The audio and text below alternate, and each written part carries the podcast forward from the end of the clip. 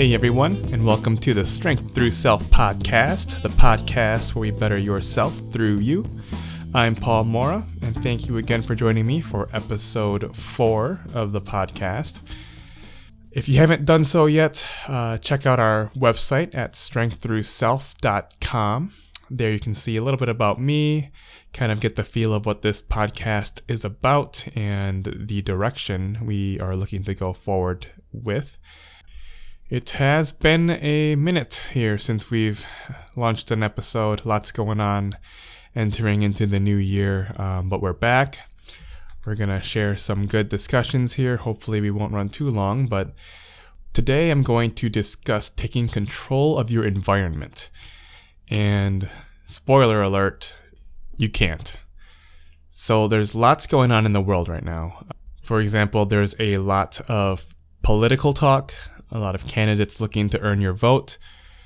The coronavirus is gaining media traction. So I want to start by pointing out the obvious, and that is that you can't control every single thing that happens to you. You just can't. It's impossible to control every minute aspect of your life. But what you can do is control those various aspects of your life that you can control to better position yourself for happiness. To put yourself in a position that is more conducive to where you want to be, more productive towards your life goals. So let's start with your personal life. So, one aspect of your personal life that you might want to further develop would be relationship with other people. It's easy to forget that you can't control what other people say or do, uh, the way they act, what they value. You can't control any of that. What you say and what you do and how you interact with people can shape the way that they view you.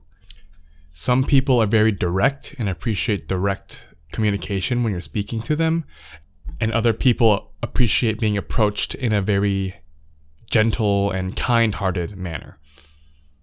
Other people like to be very serious and have those types of interactions with people, while other people like to be fun and, and upbeat when they're um, communicating and, and, conversing. So it takes time to learn about people and, and what they are most comfortable with. But once you kind of learn people, learn the way they act, the body language, the way they communicate, you can really narrow down exactly how you can connect with those people and build a relationship with them that is conducive for friendships, business relationships, or whatever the context may be while you're interacting with that person. So, the gym that I currently go to, I think recently opened in, I want to say November, um, has plenty of different types of characters, new people. Some are in there just to get their workout in, get done while other people are there to mingle and be social. And you can kind of tell from the way they are moving their bodies, the way they're moving about in the gym.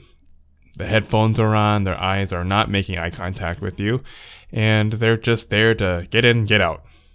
Other people have their headphones on, you know, maybe occasionally, or they are not wearing headphones at all. They're making eye contact, and you can tell they're more approachable. So if you go up to one of the, the people who are you know, focused and there for a workout, and you approach them super bubbly, just there to ask them about their day and how things are going, you might not get kind feedback for something like that. Um, but on the other hand, if you are approached by someone who is very friendly, outgoing, trying to learn about you as a person, but you know you're very centered around yourself, focused on um, getting your workout in, then you might just be viewed as a complete jerk. Just just saying. So you can't control the way other people interact with you, the way they treat you, but you can control the way you interact with them and create those better relationships based on learning the way they best interact with you. On top of that, it's difficult to maintain a strong relationship with those that are of differing values. Going back to episode one, this doesn't mean you can't have a strong bond with these people, but if your views and opinions are of opposite ends of the spectrum, then you might find there's more conflict between yourselves and that compatibility just isn't there.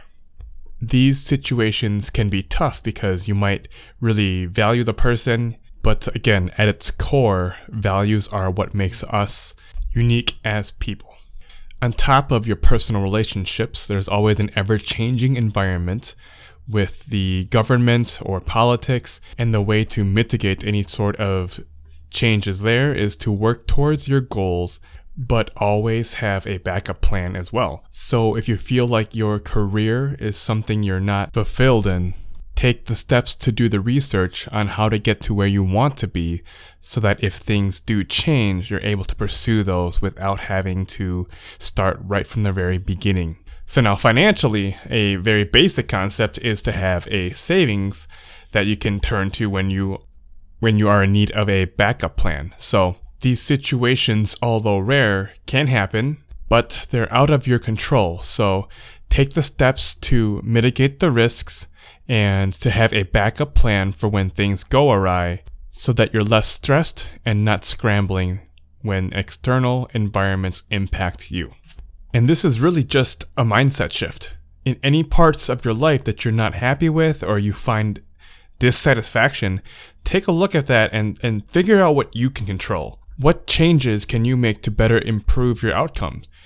You might not be able to change everything immediately, but at least you can make progress towards change now. Once you have that mindset, you can take that into your professional life, your workplace life. So in a career, if you find that your leadership has vastly different values than you do, you might not be in the right place. So start looking at places that align with your values or align with your work philosophy. And now financially, if you find that you're not having that stability that you're looking for, you have a little bit of stress on the, the, the money end, then you can look at where your revenues are coming in, where your costs. If you don't have a budget yet, make sure to get one set up. Uh, I talked about that a little bit before. Making the time to know where your money is going, where every dollar is spent will be key if you're feeling financially stressed. In people to people type roles or maybe sales, take into account the way you interact with people. You might not be able to make the sale or convince a client to join you, but it's your interactions with them that does matter, that you can control, and really gauge if your approach is the best approach for this type of individual. I'll close out with one more thought for you guys, and it's a story about my life and the external factors I can't control, but grabbing life by the reins and working with what I can control. Genetically, there has been a little bit of health issues with my family because of the diet, um, not eating well and stuff like that. So a few years ago, that's something I decided that was not going to be a part of my path. I wasn't going to follow in those footsteps, so I took the initiative to learn about health and fitness. It has been a huge part of my life. I don't want my future family to worry about me or ever become a liability to them. So I have been training my body and my mind to be as mentally fit as possible. All right, that's what I have for you today. Thank you again for joining me on Strength Through Self. Again, if you haven't yet, check out my website at strengththroughself.com. It's a quick one page read. Also, feel free to leave me a review. If it's good, I'd appreciate that. If not, feel free to leave me some feedback and I can go back to that and work towards it for the next podcast. So, this is Paul Mora. Thank you again, and we'll talk to you next time.